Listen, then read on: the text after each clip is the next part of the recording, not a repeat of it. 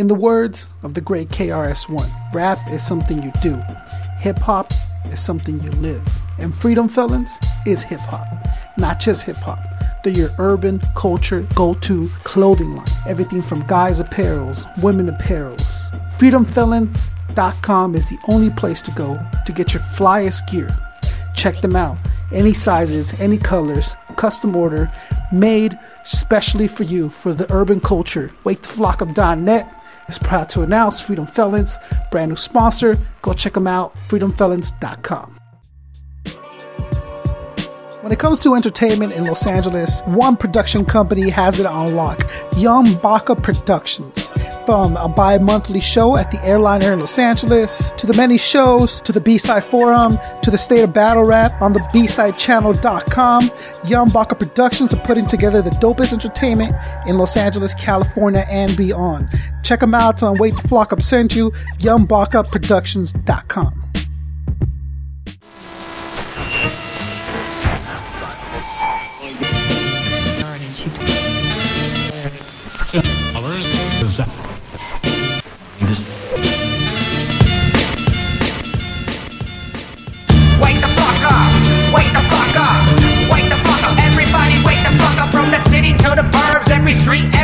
You can block what you heard, that's the cure. Wake the fuck up, wake the fuck up, wake the fuck up, wake the fuck up. Everybody wake the fuck up. From the city to the burbs, every street, every curve. You can block what you heard, that's the cure. Wake the fuck up, wake the fuck up, wake the fuck up, wake the fuck up. Everybody wake the fuck up.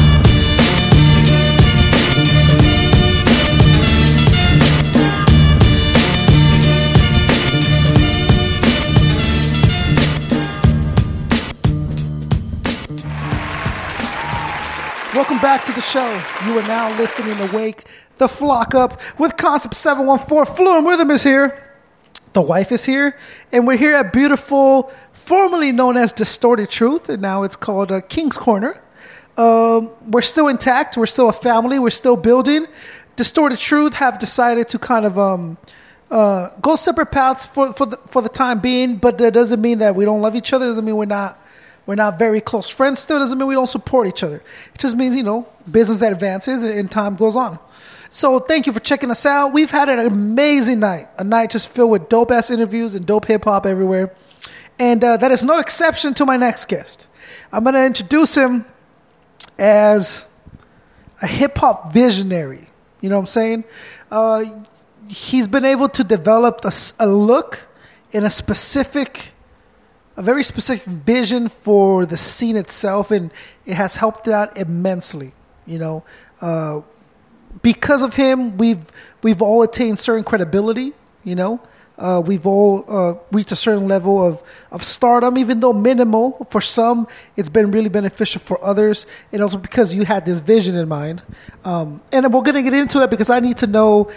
Was it implanted in you? Did you realize what was happening? I need to know all this good stuff. So tonight I'm sitting here with Wackoe. Yo, what's going on, man? So let's start fresh. Wackoe is most currently and known for having developed the B-Side Show.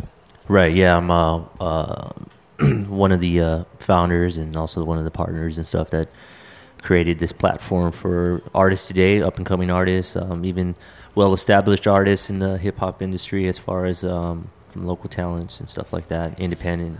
But the B-Side Show has been one of your many... It's just one of the most recent ventures that I put in dedicated time into and stuff. So outside of that, we've done everything from... Well, you also do Wackoe Films. Correct, yes. Talk to me about that. What's that? Wackoe Films is...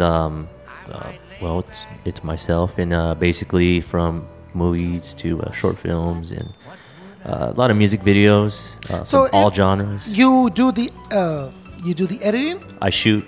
You do the shooting. I'm director, producer, editor. I am pretty much everything you possibly think of. I'm a one-man show there, so. You see me in action at one time, you know, something simplistic, you know, but yeah, I'm pretty much the one-man show. And usually I have a partner of mine that helps me out once in a while, Apex. Mm-hmm. He helps with my lighting because he understands my vision and stuff. So it's good to have certain people like that that just know how I work and stuff. So it's cool. When did we get our start as Wackoe? The Wackoe we all come to know and love. Oh, the one that, oh, okay, the one that you guys know. I thought you were going to go way back. Yeah. That was in like 99 or something like that, as far as like, you know, in this industry and everything. I mean, originally my name Wackoe is actually, I've had it since I was like 13 years old or something. So it's always stuck with me, and I've never really used my real name. I don't think I ever used my real name for really anything. I've known you for like 4 years or so, and I don't know your real name. And I think I'm okay with that. I think I'm okay with that because it's, you've earned it. It's a thing that you've chosen to represent you. And when people see the name Wackoe, it brings a certain level of automatic respect for the name, and you know what you're doing, you know what you're getting into, you know if the name Wackoe's involved, you know, okay, well then it's a certain level of professionalism involved in it, you know? I appreciate that, man. And I think it's important for people to really understand it. It's a real fucking pet peeve of mine when people kind of brush off the business aspect of the game and the professionalism of the game, and they think that all it's going to end up really is requiring is skills to make it. And it's such an amateur way to think, dude. It's such a beginner way to think, and not realize that you really need to be able to maneuver in the business aspect of the game. Right. Yeah. Today's industry now, and it doesn't matter whether you're a DJ, you're in the EDM, you're in the rock scene or the hip-hop scene. It doesn't really matter. Even actors. You have to have an understanding and some knowledge or a direction towards business and branding. A lot of people now need to be their PR, marketing, and booking, you know, and we're in that realm now. And a lot of these artists have great, amazing talent. Don't get me wrong. I've worked with a lot of amazing talents and stuff, but they lack certain departments. And I think that's what's going to hold them back from actually accomplishing what they really want to. And that can't be said enough, I feel, because in the industry that we deal with, where it's direct egos, because that's ultimately what allows you to pick up the mic, or gives you the fortitude to like put all your insecurities aside, the fact that your ego is strong enough to overcome that, right? And you create this persona, your aka Concepts, your aka Fluence, your aka, when we have realistic names that we were born with, we have a family, your grandmother calls you that, you know, to create this whole new persona, which is the ego of you kind of saying, okay, I'm better than what I was born with, or I'm better than what they know I am. I'm going to prove it to them by creating this persona, and then following an entire career, basing an entire career based off of this alias that you've created, you know? To really step back and realize, okay, being dope, being good is the basis of it. There's so much more business on the other side of it that they don't, you know what I'm saying? Which is like 90% of the game, really. It is now. It is. Like talent, of course you need talent and skill. You have to. And you got to be sharpening your sword at all times, you know? But business is pretty much, yeah, it's like 90% of anything in this industry. When did we find our niche for it, and when did you come to realize that? I think for myself, I think as far as in the business aspect of it, I mean, it goes way back before I even actually really got into this whole industry thing. I mean, it goes back to like the house party days and stuff like that. Back in days, I just went to like a house party, and then, you know, like, hey, you got to pay to come in. I'm like, yo, this is just a house. And I'm like, no, man, you got to pay to walk into the gate, you know? And I'm just like, all right, whatever. So I paid, I walked in there, and I kind of like, I've always looked at things a certain way. And I was there with my buddy and stuff like that. And there was a bunch of rebels and ravers. This was this era. And I was all like, so, man, hey, so, you know, people are paying just to come to this backyard, man, just partying. Like, yeah. I was like, oh, all right. Huh. Let's do one. And they're like, you serious? Yeah, let's do one. Mm-hmm. So I went ahead and did that. What I did though was different, was we opened like the kitchen window and took out the screen, and you would buy a cup for $3, and you had unlimited beer. So this was like in the 90s, bro. So the kegs, I used to get it for like free because my buddy worked at the liquor store and shit. Yeah. Flounder, man, I wonder what happened to that guy. But anyways, so that's how we used to do it. We used to flip money left and right. Yeah, yeah. So that's how I used to do it. So instead of making money just at the gate, you know, you made money at the windows doing different things. And then also too, we would like sell tacos. There's times where we had like my uncle and sell tacos or something like that. And then we would just let everyone come in free, you know, until it's packed a certain way, and you had to wait outside. And then we just made money, way more money than paying at the door. And you graduated from house parties to warehouses. To warehouses, we did warehouses and stuff like that. And then part of that whole breaking into the warehouse, finding, you know, that was a rush. Yeah. And then got into more doing things over in like in Rosarito, like you know, Boom Boom, Tequilas out down that way. And then we used to do a lot of shows out there. We used to have like the Baker Boys come in. They were really big at that time. The Power 106 DJs. Yeah. I grew up on your Baker Boys in the morning. Like, we hired them to come and they would spin and get on the mic and stuff like that. Yeah. Tito. We had Tito come through and stuff. No you remember? Way. Yeah, Tito. DJ Irene, when DJ Irene was like starting doing remember stuff. Tito?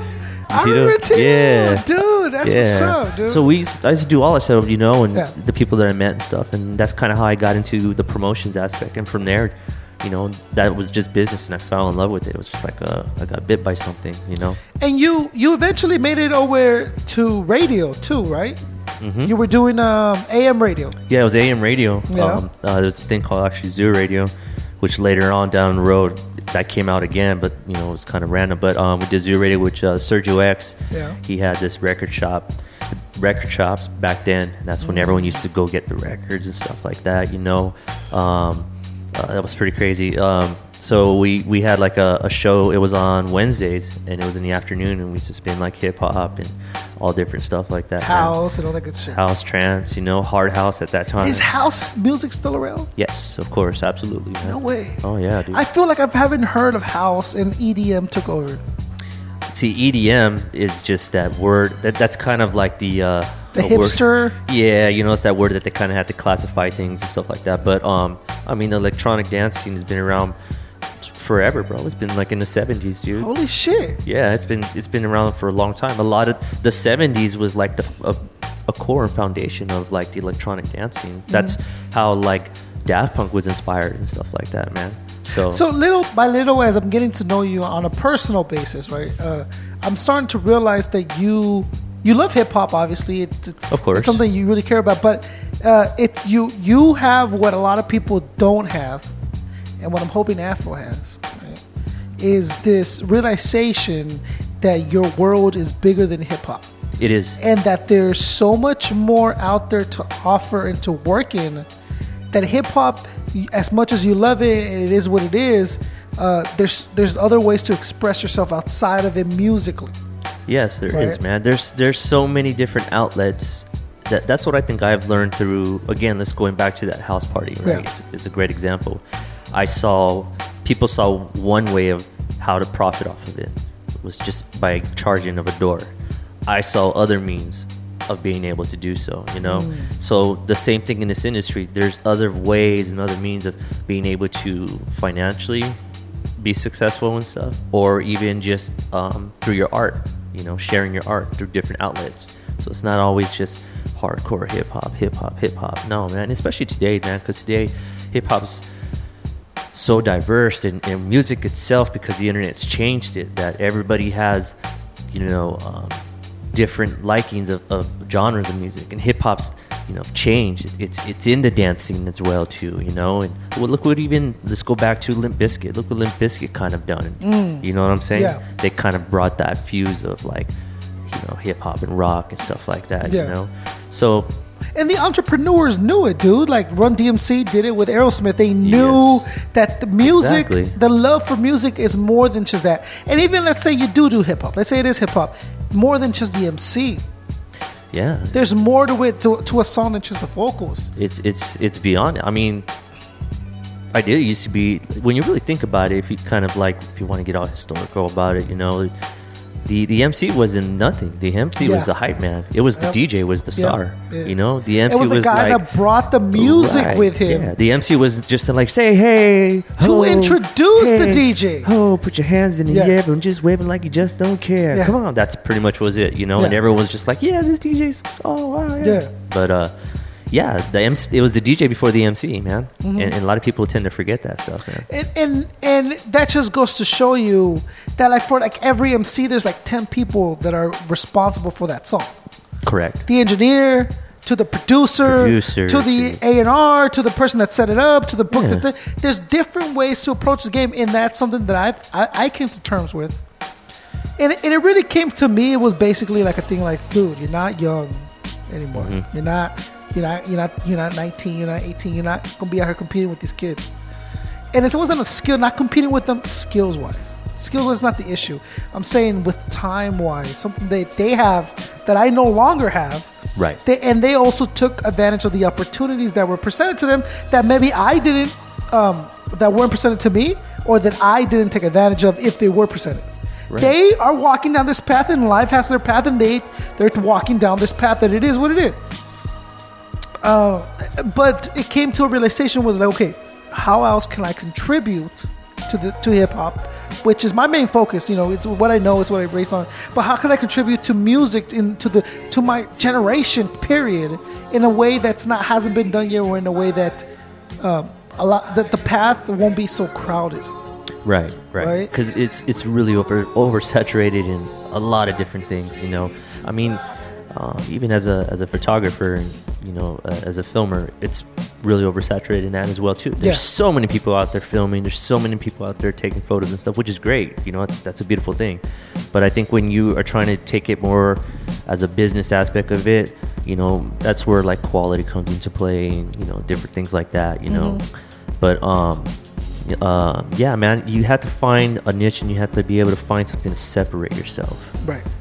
And that's the key thing right there. And how early did this happen? You were doing editing, or no, you met an editor for a magazine, right? Oh, yeah. At a car show. And this is 99. Yeah, in 1999, I went to this car show, and then there was this booth, this magazine, and they were handing out, like, their first issue and stuff. And I was like, oh, this is cool. And I was all like, I go, hey, you guys looking for photographers or something, you know? And then they're all like, oh, yeah, man, we're having a meeting actually next week. Why don't you come down, you know? I was like, all right, cool. They just said, you have to have a digital camera. I'm like, cool. I actually went and flipped some stuff and sold certain things. I cut up some things. No, you're not. I bagged up some things. Oh, yeah, man. You know, just went ahead and flipped it streetwise and stuff, man. And then chopped up some. I got a 12-megapixel camera. Yeah. Yeah, I think it was a 12, and that was, like, expensive back then. That was, like, the shit, dude. Dude, and to that story, let me tell you this, Wackoe. And this is what I tell people all the time, and I am a living proof of that. You will be surprised at the things that happen if you ask. Yes. Just fucking ask. It's really simple. And the number one fear is rejection, so the number one fear is asking. And what I tell people, and Fluent has seen it happen millions of times with me, is like, dude, I'm just going to ask. Can we be on the show? Let me just fucking send an email. I mean, all you can do is just ask, yeah. It's the same thing, no different than for both female and males. Like, you find someone attractive, and you're just like... You know, we all get in that position. It's just like, all you gotta do is go up and say hi. There's no guarantees. There's no guarantees that it won't happen. The only guarantee that it won't happen is if you don't fucking ask. Exactly. I can guarantee 100% that's not gonna happen. But you know what I can't guarantee is that he'll say yes because he's in a good mood. Dude, he might say a million times no. He says yes that one time. He says a yes to you.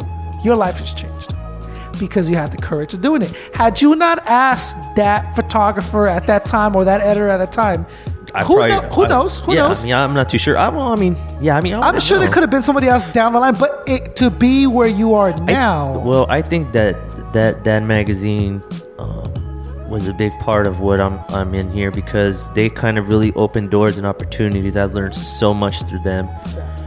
George and Jimmy were the owners of it, and everybody, the staff that was involved and stuff like it was really interesting, and to be able to.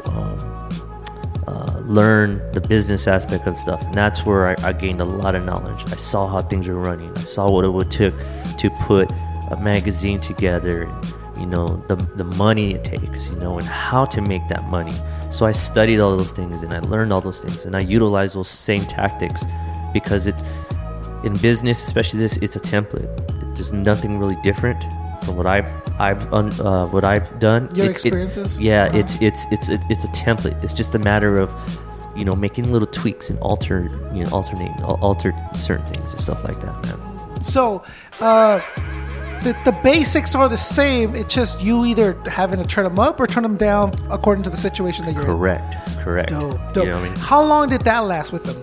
I was there with them for 6 years. I ended as a hip-hop editor. I stepped away because they denied me for... I had Nas for the front cover, and Nas gave me 15 minutes to sit down with him over at... that was the second Rock the Bells. And so I had it all set, and then sat down with him and everything, and they didn't want to put him on the cover. And I was giving them an opportunity to, because there were a lot of rock rock influence and stuff. Okay. So, who did they fight for the cover? Who did they have that's bigger than us? CKY. It's a band that you're white, you know. And with them on the cover, they were going to move more units? They actually had them for the fourth time on the cover, and that's because it was their favorite band. So I said, I'm bringing Nas that will open the door to a whole new avenue in the hip-hop industry, you know. All he wants is the cover, and why would you deny a man such as this for the cover? The caliber. And they did that, and I was just kind of irritated with that, and I was kind of done with it. And I felt as though that I think I've done enough for them, and you know, but I learned a lot from there and stuff like that. So artistically, you had just reached your limit. I have. It's crazy, and you were telling a story about RA, you know, about the pants and stuff, and it kind of reminded me of time. It's all true, RA. Don't fucking lie. Don't lie, deny. Dude. It reminded me of a story, man. I went to go interview Bizzy Bone, and Bizzy was working on the Omega. And he was having a meeting with Universal, so he was staying over there at the Hilton by Universal Studios. So me and actually my mentor, the photographer, Tyler Clinton, who's an amazing photographer and director. And I learned so much from this man. Well, he was actually the photographer. And so we went and chilled with him. We met him at the pool. We sat there. He says, hey, you smoke, man? You smoke? And I was just like, yeah, sure, whatever. So we blazed a little bit, whatever. And then we started talking, and he was telling me how he got kidnapped.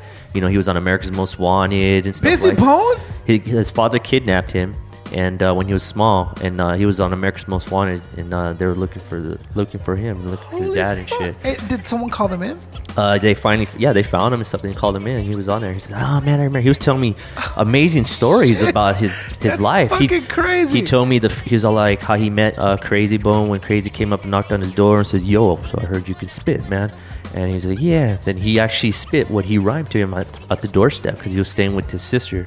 And then he spit that. And it was just crazy, man. It was just amazing. Was the style similar to Lazy's at the time? It was a little bit similar. Okay. Yeah, similar. I mean, so they clicked. They clicked. Oh, this is dope. They kind of knew of each other through the streets and stuff. And then, he was just getting a story how they met Easy, how they actually took the time to come all the way to L.A. just to fucking meet him and shit. And it was pretty interesting, man. Dude, that's what's up. Yeah, and then he says, during the interview, he's all like, I want to go shopping.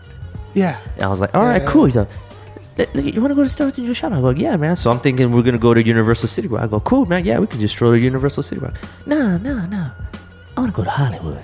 I'm all like, well, we are in Hollywood, right?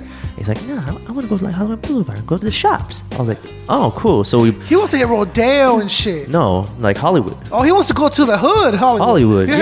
Like Callejones and shit. Like Hollywood, right? You know what I'm saying? Yeah. So we went to Hollywood. He hopped in my car and shit, man, and we were just rolling and stuff. And at this point, he is who he is, right? Like, but it's Bizzy Bone. Bone Thugs was popping and everything was cracking. It was busy, man. Okay. He had just it was that time where he already kind of like the little beef and shit. Okay. So we went shopping and stuff, and I went with this motherfucker, dude. We went shopping for clothes, and he went. He's like, I need to get me some drawers, and we went shopping for underwear. So I went shopping with Bizzy Bone for underwears, man. So that's why it reminded me of your type of underwears. I was like, dude, I have a similar story, man. Yeah, it was really dope. And then we went back. How's this beetle look at me? Yeah, he was like, what do you think about these ones? I was like, I don't know, man. I think it's a little more lift right there, bro. You know, you don't seem like you have enough support. Yeah, there's not enough there. And this is before boxer briefs, bro. He was rocking the whitey-tighty. Yeah, this was the era, guys, where he was buying pants with fucking Wile E. Coyote like fucking embroidered on jeans and shit. Do you guys remember that? I do. So that this is what that time frame, man. And it was just interesting. We went back to the hotel, and then he was all like, I was like, hey, you have your meeting, so I appreciate it. It's like, no, man. And I bring this up, too, because this is a great part of the story, though, because he's all like, let me tell you something. And I learned this from this man. He goes, the media is very important. See, these guys, they just want me to use me for whatever I'm doing because it's all money. They might not even want to pick me up. But with media, you're important because you guys. If I put you guys under the car, then I won't be relevant no more. Media keeps you relevant. So you always got to make sure you keep good ties with them and respect them. Because if you write something bad, it doesn't matter how many people are following you or who knows you. That's bad press. Always respect media. They're very important. Yeah, I also see this bullshit statement, and the society goes off and repeats everything they hear, and they repeat it as fact. There's no such thing as bad press, and that's a false statement. I think it's a false statement because, dude, bad press is fucking bad press, dude. And what it is it keeps your name in their mind. But in a negative context. Right. The idea is you want people to see you in a positive way, not something that you're doing bad. Right. You know? Or something that is below you, or something that really tarnishes your name. If you were to write a fucking epilogue or something and saying, oh, hey, you know, Concept is like an asshole. His interviews are fake. I know that for a fact. Dude, that's going to affect my career down the line, whether I want. Not just because you typed my name up and, oh, now it's a positive thing. No, yeah, man, and that's what he said. And he understood that. Yeah, so that's why he bought me a shot of Hennessy. We drank Hennessy together, and then that was it. That's what's up. Yeah, man, that was crazy. So you're meeting these people, you're doing these things, and then you're also doing a lot of hosting. Yeah, I used to host a lot of the shows, man, because through that mag and stuff, I've actually like hosted. I actually brought the best one, and the one that was like I'd always like to say was Bad Religion, to be able to say. Coming to this stage right here is one of my favorite bands. Makes the noise of Bad Religion to like 15,000 people or something like that. Yeah, that's insane. And before that, to control 15,000 people. To me, this sounds kind of weird, but it's better than sex.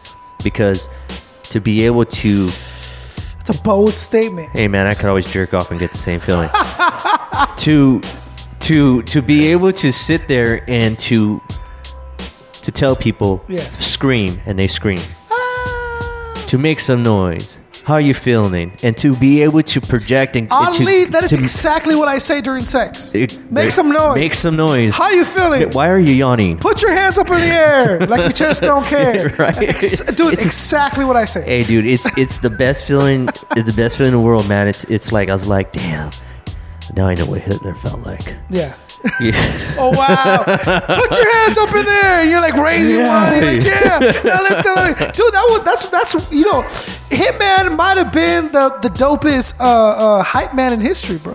Mm. And then he just had him do this, dude. If he had him, instead of just like, if he would have went up and down. Scream. No, scream. Hey! But no, seriously though, it's such a fucking rush, man, to be able to do that. Yeah. And at the same time, I think what's so awesome is that you're creating the tone. Yeah. You're creating that moment. You're making people happy, sad, whatever it is. And that's a beautiful thing. I love hosting. I love hosting the show. I do two other podcasts besides this one. And I got a third one that I haven't even talked to you about or any about. Yeah. I haven't even told you. Fluent is my partner. Fluent is my brother. Yeah.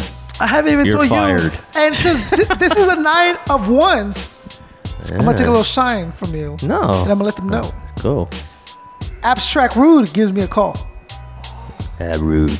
Hey, come down to LA for a meeting. It's going to happen right now. All right, cool. I drive down there. It's Abstract Rude. I'm not going to say no.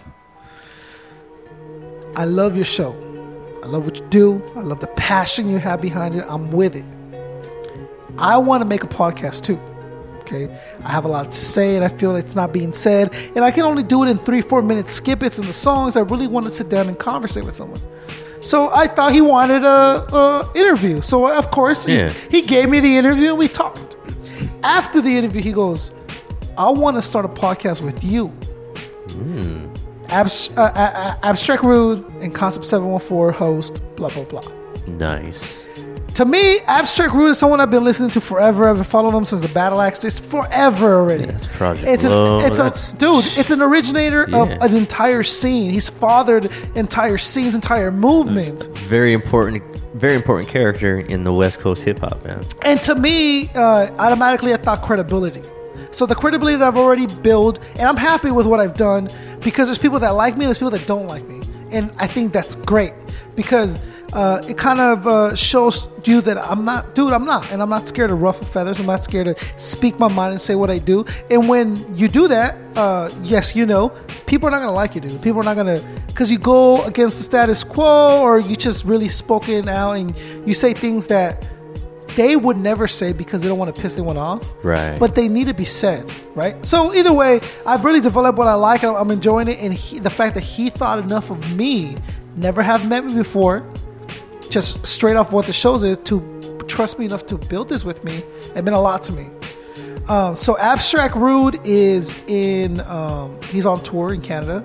He'll be back next month. We're going to start that podcast. That's awesome. Out of Adeline Gallery in LA.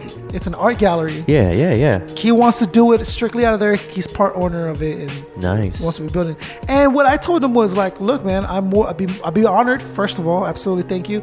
The only thing that I ask is that you help me fulfill my wish list for my show, in which he obviously has a lot of good resources to be able to do. And so, to me, that's, dude, I didn't ask for cash, I didn't ask for payment. I'm like, this is what I want, the experience of being able to fulfill it. And he promised me the number one name on my wish list. Nice. So to me, I would have said, instead of that, man, I would have just said, dude, just let me cut your hair. He's thinking about cutting it. He has.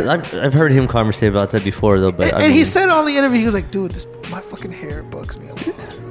Like, dude, that guy's. How long has he had that fucking? Yeah, imagine if it was undreaded. How long those fucking things would just go down the floor? Jesus, man. But it's been his cue, dude, for years. So looking forward to that. That's awesome, man. But you build. Thank you, man. Thank you. I'm very excited. Because you work hard, you develop a product, you develop a name, and it's that easy for people to trust you because they trust the product. Yeah, of course. If he didn't believe in the show and he didn't really like it, dude, there were no reason to call me, oh, let me just dial a chubby Mexican up. Hey, dude. No, he's like, concept. Like, that's the kid. That's the dude. No, that's dope. And that's only, and that happens with Wackoe. It's only going to open doors, man. That happens with Wackoe at this time, dude. I think your name is well established enough and trusted by the scene to where, like I said, anything that has your name involved in it has the credibility that it might not have had before. Oh, I hope so. I mean, and you put a lot of work. I put a lot of work into a lot of stuff, man. As well as the people around me too, you know. So. And it keeps you. Correct me if I'm wrong, it keeps you from doing certain things or certain projects or being involved with certain people because you want to keep that credibility. Yeah, I've that's another thing that I've learned throughout the people I've met. It's it's about branding, and I take branding very serious, you know. And when I feel though is that it's something that's just not going to be kind of worth it and bring certain tarnish to my name, or it just there's no value to it, you know. I hate to say that, though, but, you know, it's the truth. Despite whether there's a monetary value, you might not choose to do that project because it's going to affect your... Yeah, exactly, man. So I've always been picky what I kind of get involved with and stuff, and I think I've made some very cool choices, and it's paid off a lot, man. You know when it's cool to be picky, when it's okay? It's when you're able to be picky. It's when you're picky and you don't have that luxury that things really go downhill. Yeah. But when you have the luxury because you've earned the trust, people understand where you're coming from and they know what they're going to get, you have the luxury of, I'm not going to interview this kid. I'm not feeling him. I don't think he'll be okay for the show. I don't think he'll be okay for the vision. I'm not going to do that video despite, I could use the $3,000 or $4,000 or $5,000. It's not who I am. It's not what I do, you know? Right. Yeah, man. You just got to do that. You have to be picky on what you're doing and stuff like that, no matter who you are, what you are, you know? It's the same thing like just getting an education. You want to be picky what school you're going to. Yeah. How's it going to benefit you and help you out in life? Anything you're going to invest mass amounts of time in. That's the key thing, man. Time is everything. Time is something we don't have. But you've worked with a lot of people, and you've been... What's up? Oh, that's cool. Don't worry about it. It's all good, man. You've worked with a lot of people, and you've also got to work with a lot of noticeable artists, right? Like Billy Idol, Cedric the Entertainer, yes. Like just these cats that have entrusted you with their image, which at that level, it's everything. Yeah, that was kind of cool. Cedric was really awesome because he had asked me to just take some photos. He was cool people? Real cool people. I actually, before I got asked to take photos and stuff, I was interviewing him. It was a phone interview at my cousin's wedding in Vegas. I had to stop in the middle before their ceremony started. I was actually conversating with him and interviewed him on the phone for Madagascar at that time. And so I was doing that, and then he was all like, "Hey man, I really appreciate you. You're really cool people, man." I go, "Oh, thanks, man." And he's all like, "Are you gonna be in the Inland Empire area? You can go to my show." I go, "Oh yeah, man." He's all like, "Hey, do you know anyone that could do photos or something like that?" I go, "Actually, I do photos as well and stuff." So I got to take some candid shots of him at the Improv in Ontario, just doing a performance and stuff like that. And dude, Billy Idol. Mm-hmm. What the fuck? Yeah, Billy Idol. That was pretty crazy. Just doing. With a bit, Billy Idol. You're not Billy Idol. You don't know Billy Idol. I'm asking you. Well. You don't seem excited. It's that pizza that just kind of came in. Knocks you out. She got the Mexican disease. Yeah. Sorry, babe. Deal with it. You chose that life. Yep, you did. You chose that life. Wedding singer, right? Billy Idol, wedding singer? Yeah, White Wedding. Yeah, he's on Wedding Singer and shit like that.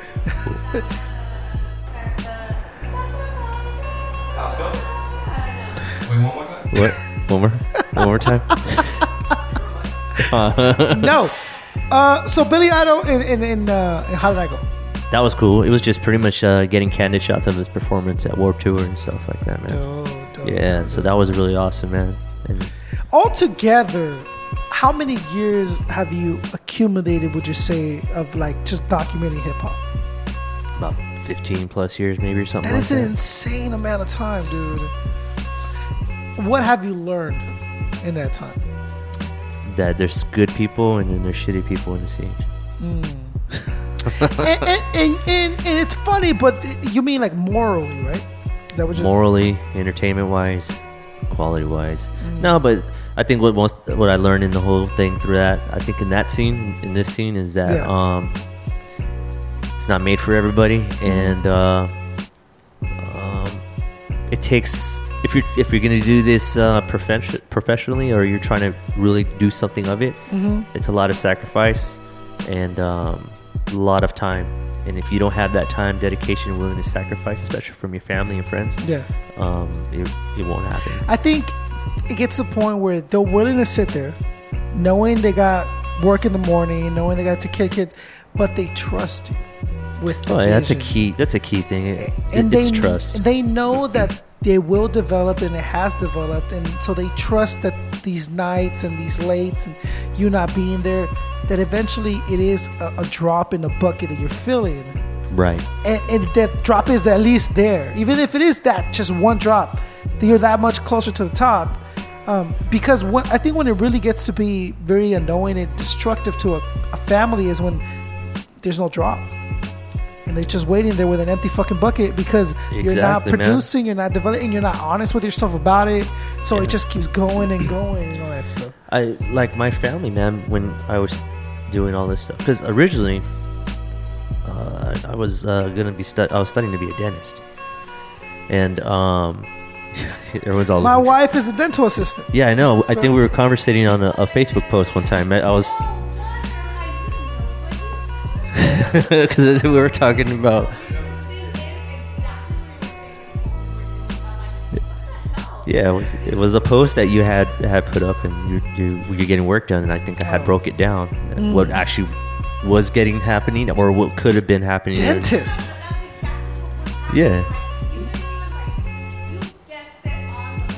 Well, that's why dentist though. My reason at the time was just, it was something interesting. I mean, then security and, oh God, that used to be number one on suicide. But when they moved to number two, I said, this ain't for me. Number one has got to be like cop, right? What is it? Do you know? Nah. No way. Are you serious? I would Google that shit. Dude, how is it going to be higher than the actual profession that carries it? I never understood why, how even dentists were even considered like a number one rated for suicide. Like because they. What was the reason? They, very bottom line, they cause pain, and I think that's a psychological. So does a fucking aspect. Doctor. So does. Not really. I mean, you figure a cop would be the same thing. Military, you know what I'm saying? There's people a lot of other people don't want to go to you, dude. People avoid you. For, you know what it is? The most weirdest thing, because I've worked in the industry as an assistant, right? Because I was going to school and then I was being an assistant, and then I just got bored of it. And now, actually, I was like, oh, you know what? Nah, screw being a dentist. I'll just be a hygienist, man. And then I was gonna go to USC and everything, and then I was like, nah, I just don't. This is boring. Police officers number 5. Okay, police officer number 5. Doctors is number 1. Dentists is number 2. What's number 3? What's number 4? Where does podcaster fall in there? Like 1,400 and. That's about right. Talk to me about Operation Free Mind. Oh, Operation Free Mind was with me and my buddy Ominous Words, Steve Caprio, and I actually he was like. When I moved out to the Inland Empire, he was like the first person I ever met and stuff. And I knew him prior before that too, but I've known this man for like fucking over 30-something years or something like that. Holy fuck. Yeah, so he's like my best friend, and we're both the same. We've always ventured off, and our families always said that, you know, we were just being dumb, taking risks and stuff, until they actually saw like, hey, this guy's he's really doing something. These idiots are making money off of something. Like, wow, this is... Good job, Mijo. Keep going. Yeah. You know, but we started to call Operation Free Mind. Our main thing was just kind of opening people's minds and stuff like that, you know, because there's a lot of ignorance in today's society, even then. Absolutely. And we used to put shows together. We did a lot of things for like Ride. Ride is at that time they were the number 2 snowboard company in the world, because Burton was the first one. Because Burton actually created the first snowboard. So Ride would hire me and him. And we brought like the Alcoholics. We brought up Tumex one time, dude. We brought up like a bunch of cats, Charlie Two and all that stuff. We brought them up to like Mammoth, and there's a trade show. And then we were the best party right there. You know what I mean? Because Ride was like that edgy thing. And, you know. Are they the ones that had the Jana Jameson snowboard? Yeah, actually, no, that was somebody else. So they were more. Dude could literally ride Jana Jameson. I'm riding her. You're not the only person to be able to say that. Yeah, you're not the only one, bro. Look at this, dude. Oh, we ran into... you saw her? We ran into Tito Ortiz. Oh, really? San Diego Cinema. Wow, how's he looking? Buff as shit. He looks, like you see him on TV, he looks like a little pansy sometimes almost, because his hair is bleak. But like you see him in real life, dude, like you can see like the battle scars on his face, and like his neck is just like this solid concrete mass of a man, and you're thinking, oh, that makes sense. He fucking beats people's ass for a living. Like he has that vibe of like, he was cool and respectful. We asked him if we could take a picture, and he's like, oh, I'm with my family right now. I'm oh, okay. That's cool though. And he's like, oh, he even apologized. He's like, oh, I'm sorry, dude. Maybe next time. I'm like, yeah, for sure. Wow. But even that, that's awesome. He might be like 6 feet, but like. Massive hands, just like this gigantic, and just like I can imagine, dude. A beast. Yeah. That's man. That I had a chance to film like this mini documentary for MMA King's MMA. Yeah, and that's Silva's camp and stuff. And it was the most craziest experience of my life. And these people, individuals such as himself, and it like what they go through, and it's like it was they're the modern day ninjas. You know, that's the best way to kind of explain modern day gladiators. Yeah, dude, you know, it's just interesting, man. I wish it was to the death. The way things are going, people are getting bored, so you wouldn't doubt it. It ends up that way. I would just like throw like a ninja star in there, like I see that there. They start throwing like axes in there and shit. A tiger, dude. They used to fucking feed people to tigers and shit for entertainment. Fucking Romans. That's how bored Roman. Really, Romans? You don't have anything else to do? Throw that Christian to that tiger over there. See what happens. Let me guess. Jeez, why do they always die? What the fuck? This is. I don't know, man. It's kind of like a, oh, if you're a witch, you won't float. Like, that's how we'll know if you were not a witch or not. Because witches will float and have buoyancy for some reason. But if you weren't a witch, you'll die. Oh, thanks. Hey, you know what? At that time when quote unquote witches were getting burned during like the medieval times and stuff, there were actually like doctors and like at that considered doctors and scientists because they were they're feeding plants because plants evolve to help heal people. And, the churches would say, no, because money, man. You know what I'm saying? Some of them were like, no. To the state, burn. That's not true. No, she's not a witch. Someone would be like, shut the fuck up there. She's like, I'm telling you the truth, dude. Yeah. She's like, there was like logical people at that time. Yeah, you know man, what they crazy. Called it? You know what they called it when the reign of king and queen stopped? Like they called it the Age of Reason. The Age of Reason. Because before, it was like a king, queen with... Right. Oh, and then eventually the Age of Reason came in. We're like, fuck you, first of all. Right. Like, I don't give a fuck how many inbred family members you have. I can go live and do whatever I want kind of shit. Yeah. And the witch hunt stuff. Don't raise my pigs. Exactly. Oh, it was crazy. You organized the first event, or you were part of the event that was the first smoking event. Oh yeah, this was before Smokeout ever had the convention, the weed convention inside the Smokeout. Yeah, we actually did it. My buddy was the mastermind behind it that I was telling you about, my friend, and we kind of collabed together. And then basically we had Normal. I don't know if you're familiar with Normal. Yep. Yes. So we know like the main heads. Me and Fluid hosted the 10th year anniversary for Normal. Nice, dude. We actually had Jack Hare after his stroke, do a speech there. Damn. And then 2 weeks later, he passed away. Yeah. And we had those types of people and then we had Ika Mouse perform. I actually got to perform too, man, which is awesome and stuff. And we had reggae, hip hop, just variety of music. It was a mini Woodstock, and we did it right in Devore, and it was on this property. There's a place called the Screaming Chicken, and they had a stage in the back and everything. And since it was private property, we were able to get the proper permits and stuff. And we actually had police and fire department there because you had to have them due to capacity of certain people, and they couldn't do nothing. And people were there smoking and everything like that, man. Like, it was a little mini Woodstock. It was pretty fucking crazy, dude. That sounds dope. Yeah, and then after that, then Smokeout, they did their little thing and stuff like that. Oh, okay. Yeah, because Turtle was there. And I'll call these people out. Turtle was there. Turtle was actually Chang's brother from Real Union, and Turtle was there, and he saw what we're doing and stuff like that. And they bid it, and that's just how the industry works on that. Yeah. It is, and I see it happen, and sometimes, like, if you're in the business, you spot things. Mm-hmm. And you're like, oh, okay, this is where that happened, or this is where that came from. And, and how do you take it? Are you with it, like, you know what? It is what it is. That's business. Or are you like, man, fuck that? Nah, it is what it is, because the idea is that it's not about... who got what? It's about who can make whatever it is better. It's about innovating something. You know what I mean? Yeah. So music's the same way.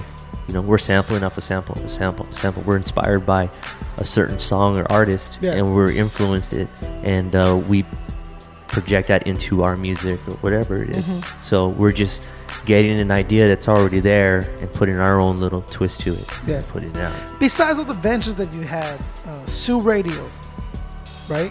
Yeah. You did EDM. Was that? Yeah, there was. This was before B-Side and stuff like that. Yeah. This was the very first ever like visual EDM show with DJs from around the world. We've had like people who played at EDC, Ultra, and all that stuff like that, and they would come over to my house, my garage, and they'll spin right there. We had cameras and stuff like that, and we did interviews and everything, man. So you always, or at least from a very young career age, realized the importance of documentation. Yes.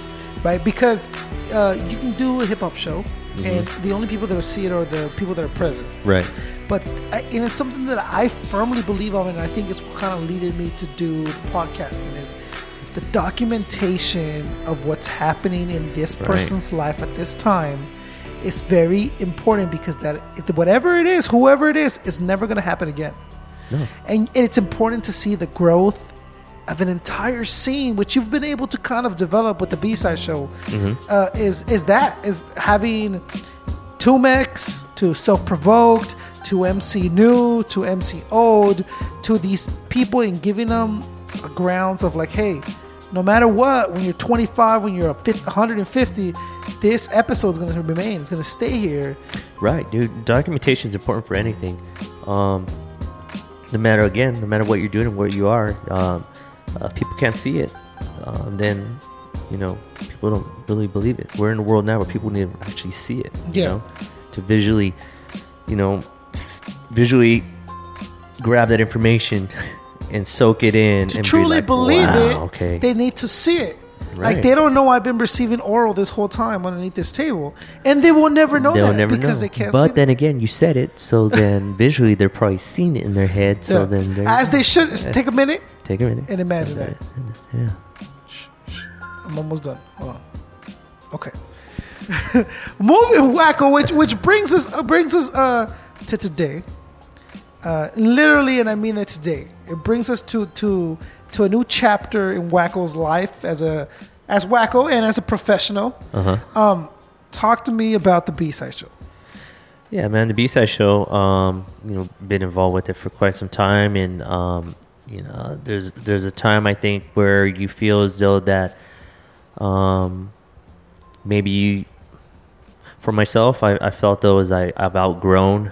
There's some creative differences, and I think it's time for me to move forward into a different direction, so I'll be stepping away from the B-Side for good, actually. So,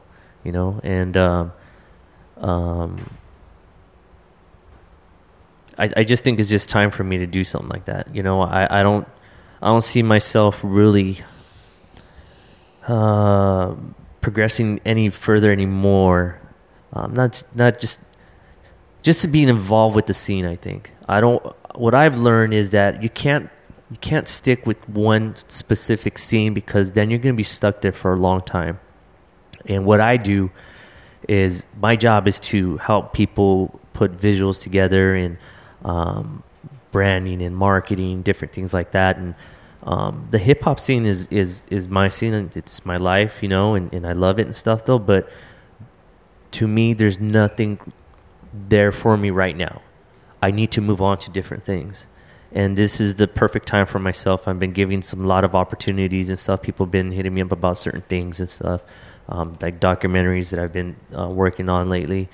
And I gotta be smart with my time. In business, you have to be smart with your time. Time is very important, to a businessman. And the time and the energy that I'm putting right now into B-Side, I want to be able to utilize that for other means for myself. Mm. So you were hosting for a little bit. Yes, I was a host, and then I stepped down because I wanted to work more behind the scenes. You even stepped down from hosting. Right. So let me tell you how it looked to me. Like, I was really weary of you not hosting the show, right? I was like, what are they gonna do? Because respectfully, Rabbit cannot carry the show by himself. You need Rabbit to be the counteraction to something else, and I don't know if Rabbit would disagree with me on that. As in, like, he needs to be the counterpart of something. Because Rabbit is that one dude who's like always smiling, always happy, always this. But if there's not that counter side, which is what you play, the more direct and more like strict with the questions kind of thing, and you really brought it out on people, it was all going to be just one-sided happy-go-lucky shit, and it wasn't going to pop, right? So when you said, "Oh, I'm stepping down as a host, but I'll be in the scene," it was a little bit of a relief. It was like, okay, cool. At least you'll still be involved. So let me ask you this. Besides the fact that you've done it before and made a show or a project, created a project and moved on to the next project, what makes you so sure that the B-Side Show is going to be okay? Or are you sure that the B-Side Show will continue? I mean, it's up to the team, you know, they put in their work and stuff like that. You know, the people that are involved financially, and, you know, some of the resources and the networking that they put into it, you know, made it what it is, as well as what all the things I've done as well, too. But to be honest, I am not too sure, you know, where it would go or anything like that. It's up to them and what they do with it. And not in a cold-blooded way, but are you concerned with where it might go? Or is it something like, you know what, I did what I could. I know I did my best. No, I did what I did on there, and I can do a lot more, actually. Yeah. I can put a lot more, but I haven't been putting in a lot more for the fact that, you know, in my head, I feel as though that I'm just not in it no more. My heart's not there no more. Yeah. So, you know, in the vision that I have for it and what I would expect it to be at, you know, it's a little bit different than what the rest of the team is. Right. So, you know, respectfully and being fair for me to step away, I think it's the best thing to do for myself and then for them, you know. Because even let's say you did force yourself to stay, your heart's not going to be in it, your mind's not going to be in it, and it wouldn't be fair to anyone, including yourself. Right? Yeah, not at all, man. Because they might be able to grow, let's say, in the future, pick somebody up out that has another video, but because if you're there, you remain there, that opportunity won't be there. Right, yeah, and I've been told that, like, because I've talked to a couple people, my decision and stuff, and everyone does the same thing, they all trip out, and you know, they say, well, why would you do so? Like, you know, like you're like one of the dudes that created that shit. Like, why would you just leave something like that? And I just said, well, this is just a business move, you know. In business, there's no like really emotions, and you know, it's. Is this a risk, or are you pretty decisive that this is gonna? This is not a risk, man. Okay, you know? It's not a risk. No, not at all. Because, like I said, dude, I have so many other opportunities. I can do so many different things and stuff like that, and you know, I've always been that way. You know, I've always been able to recreate something or just.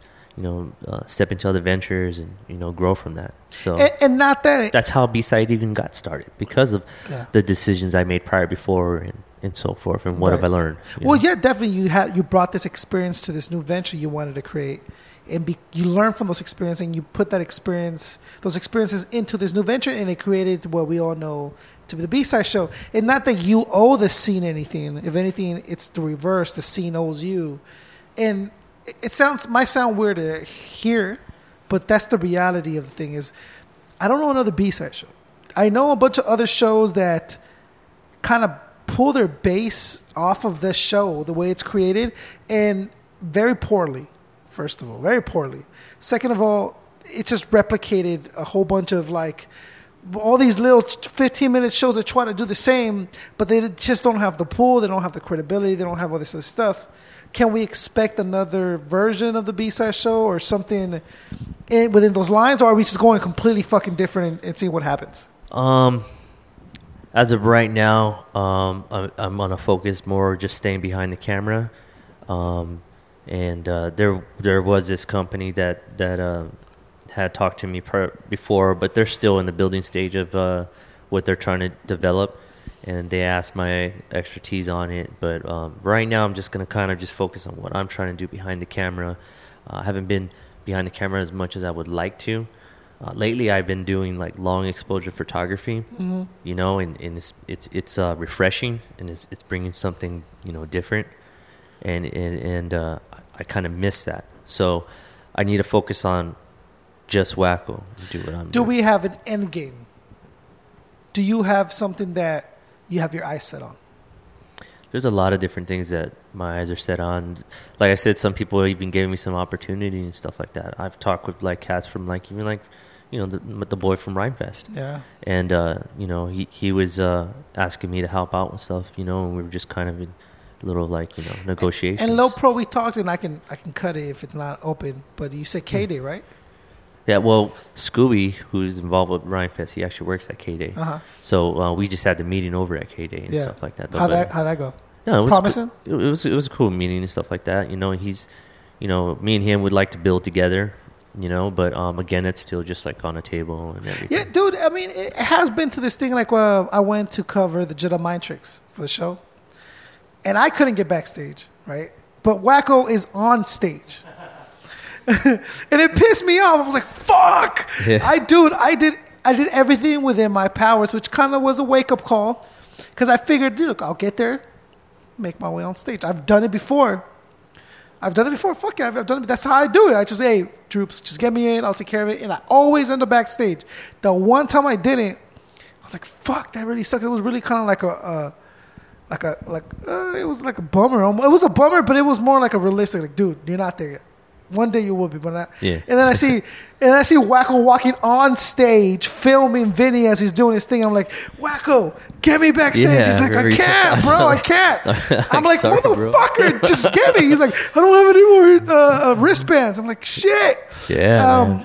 But Vinny, who's not from the scene, right? Mm-hmm. And I don't know how it went down, but at the end of the day, you were still on stage, and he was trusting you with the filming, or someone was trusting you enough to film. Yeah, Vinny. Well, Vinny's cool peeps, though, man. You know him. Yeah, he's just cool peeps and stuff like that. And like I was there too for Armors of Pharaoh, man. You know, I filmed them and stuff like that and everything. And I actually chilled with Reef afterwards too. The next day, we actually filmed a music video after that observatory show. So what I'm getting to is like someone like Vinny, who's I know firsthand, is very sensitive about image and the way he's displayed and talked to and all that stuff, was okay with you doing that.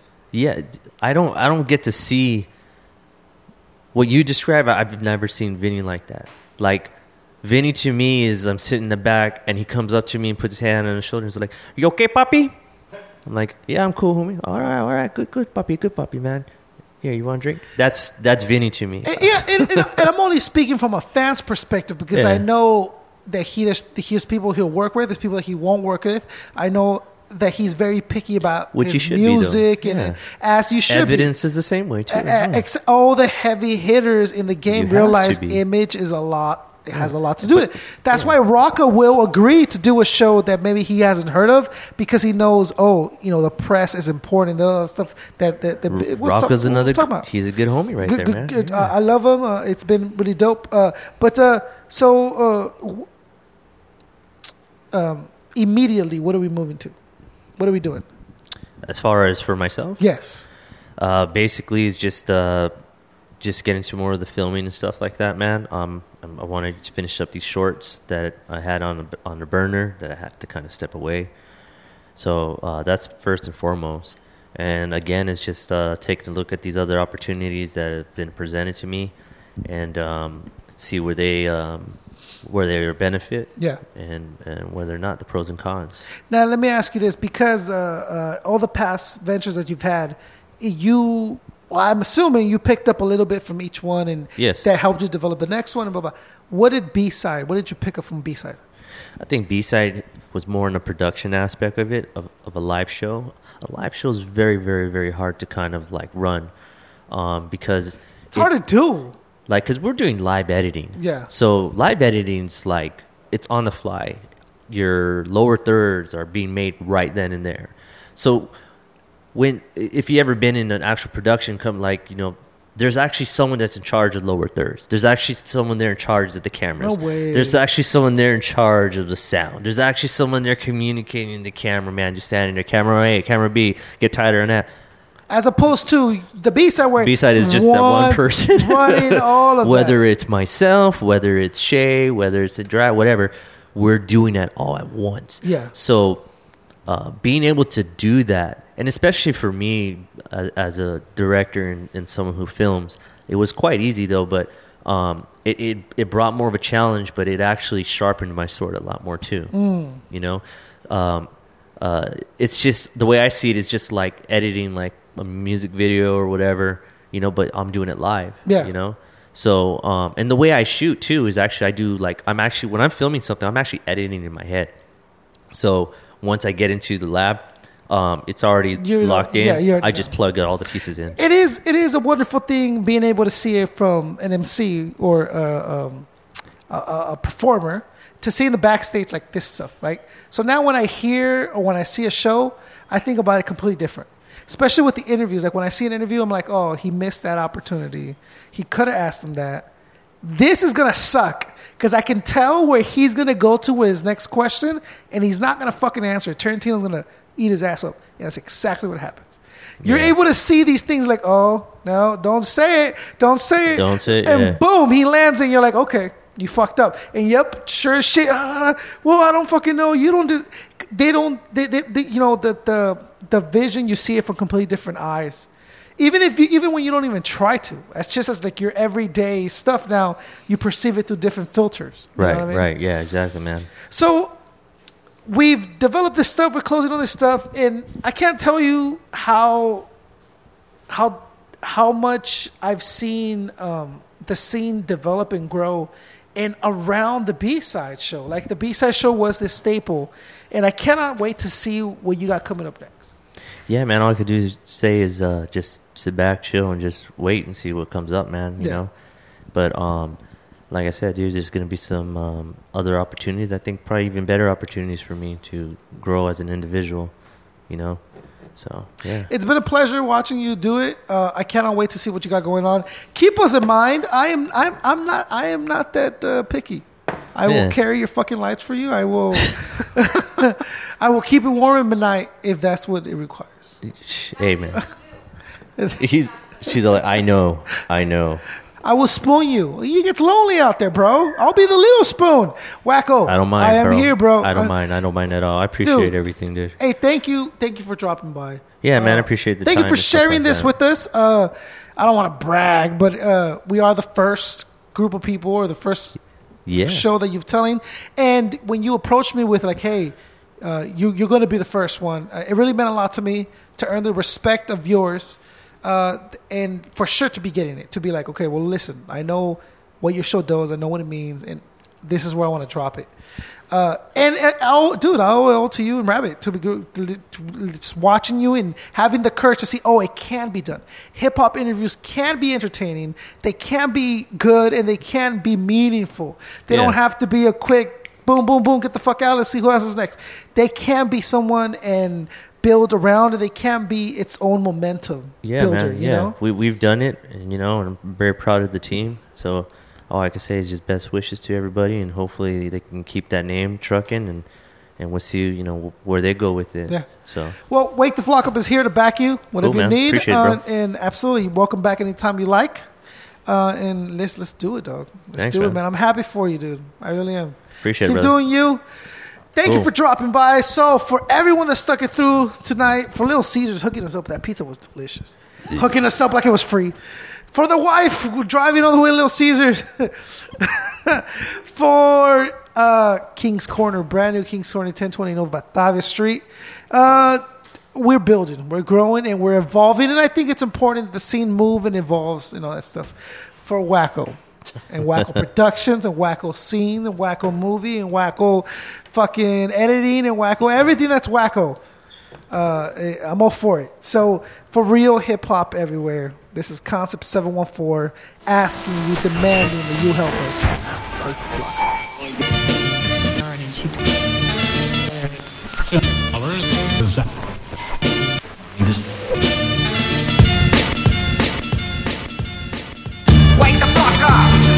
fuck up! Wake the fuck up! Everybody wake the fuck up! From the city to the burbs, every street, every curve, you can block what you heard. That's the cure. Wake the fuck up! Wake the fuck up! Wake the fuck up, everybody wake the fuck up. From the city to the burbs, every street, every curve, you can block what you heard, that's the cure, wake the fuck up.